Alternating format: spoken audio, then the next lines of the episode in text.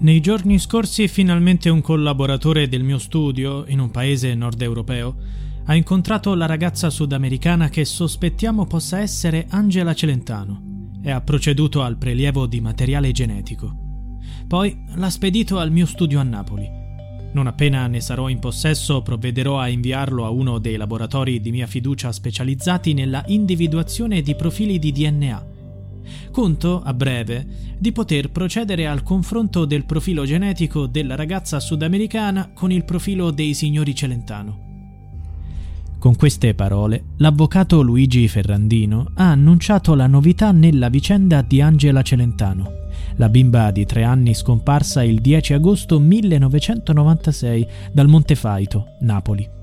Negli ultimi mesi è emersa, in concomitanza con l'anniversario della scomparsa della bambina, la nuova age progression di Angela, cioè l'invecchiamento della sua fotografia nel modo più verosimile possibile. Grazie a quella foto si è arrivati a una ragazza in America Latina, la cui famiglia aveva avuto legami con la Campania nel periodo della scomparsa della piccola Angela.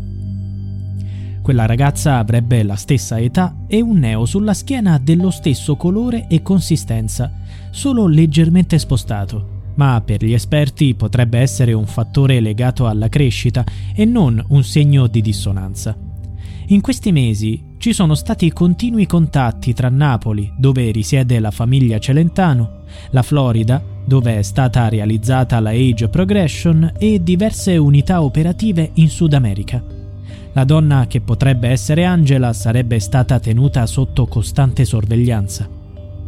Tra le altre coincidenze che legano il nome e il volto di questa giovane a quello di Angela, c'è anche il fatto che i genitori della 29enne sarebbero stati in Campania proprio tra il 1995 e il 1996, anno in cui Angela scomparve. Questa pista va incontro alla convinzione dei genitori della piccina, Catello e Maria, per cui la figlia sarebbe stata rapita proprio per una adozione illegale. La certezza di essere sulla strada giusta la darà l'esame del DNA. La parte più difficile è stata superata: l'incontro con la ragazza misteriosa e il prelievo del DNA. Adesso i risultati dovrebbero arrivare presto. Non sarebbe stato facile avvicinare la ragazza, e non solo per la lontananza fisica dall'Italia. La persona in questione, che sarebbe stata adottata illegalmente e che non saprebbe nulla del suo passato, oggi sarebbe una persona molto famosa e influente nel suo paese. Per questo è sempre stata tenuta sotto controllo, e per questa ragione è stato prudente mantenere il riserbo sulla sua identità, che le sarebbe stata data dai suoi presunti genitori adottivi. Questa pista, la sudamericana, è stata guidata dall'avvocato Ferrandino e dal suo gruppo. La procura non ha avviato nessuna indagine su questo fronte. Ha affermato l'avvocato: "Abbiamo scelto di fare indagini senza passare attraverso le autorità giudiziarie italiane e del paese interessato, perché l'attività privata è più rapida e non necessita di autorizzazioni particolari. Le notizie che stiamo diffondendo attraverso i mezzi di comunicazione non danno alcun riferimento per l'individuazione di questa ragazza.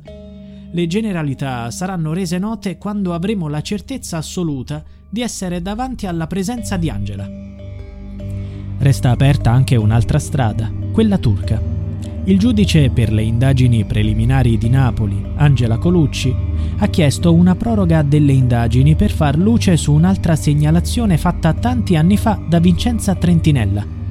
Secondo quest'ultima, che ha condotto indagini indipendenti sulla scomparsa di Angela, la bambina sarebbe stata vittima di un giro di adozioni illegali e ora si troverebbe in Turchia, sull'isolotto Buyukada, insieme a quello che crede. BetMGM has an unreal deal for sports fans in Virginia. Turn $5 into $150 instantly when you place your first wager at BetMGM. Simply download the BetMGM app and sign up using code CHAMPION150. Then, place a $5 wager on any sport. You'll receive $150 in bonus bets, regardless of your wager's outcome. And if you think the fun stops there, the King of Sportsbooks has plenty of surprises in store. Check out daily promotions, same game parlays, live bets, and so much more. Download the app in Virginia today and get $150 in bonus bets instantly from your first wager, only at BetMGM. BetMGM and GameSense remind you to play responsibly. See BetMGM.com for terms. 21 plus only. Virginia only. New customer offer. Subject to eligibility requirements. Rewards are non-withdrawable bonus bets that expire in 7 days. Please gamble responsibly. Gambling problem? Call 1-800-GAMBLER. Promotional offer not available in Washington, D.C. Suo padre, un veterinario locale. Vincenza Trentinella afferma di averlo incontrato. Nel fascicolo sulla pista turca, un filone che è stato seguito dal 2009 dalla Direzione Distrettuale Antimafia e poi archiviato e riaperto nel 2021, ci sarebbe anche un video di una ragazza. Tuttavia non avrebbe trovato riscontro con la foto di Angela. Inoltre, dai documenti raccolti risultavano due nomi, Farid Al e Fafi Bey, quest'ultimo indicato da Vincenza Trentinella come il falso padre di Angela. Il GIP ha chiesto, attraverso una rogatoria internazionale, di confermare l'esistenza all'anagrafe di queste persone, come l'esistenza dell'avvocato Ali Cem Sener, che in passato avrebbe contattato sia Luigi Ferrandino, legale dei Celentano, che la stessa Vincenza Trentinella. Per il GIP permangono elementi di dubbio e in sede di rogatoria emerge un'anomalia che resta priva di logica spiegazione.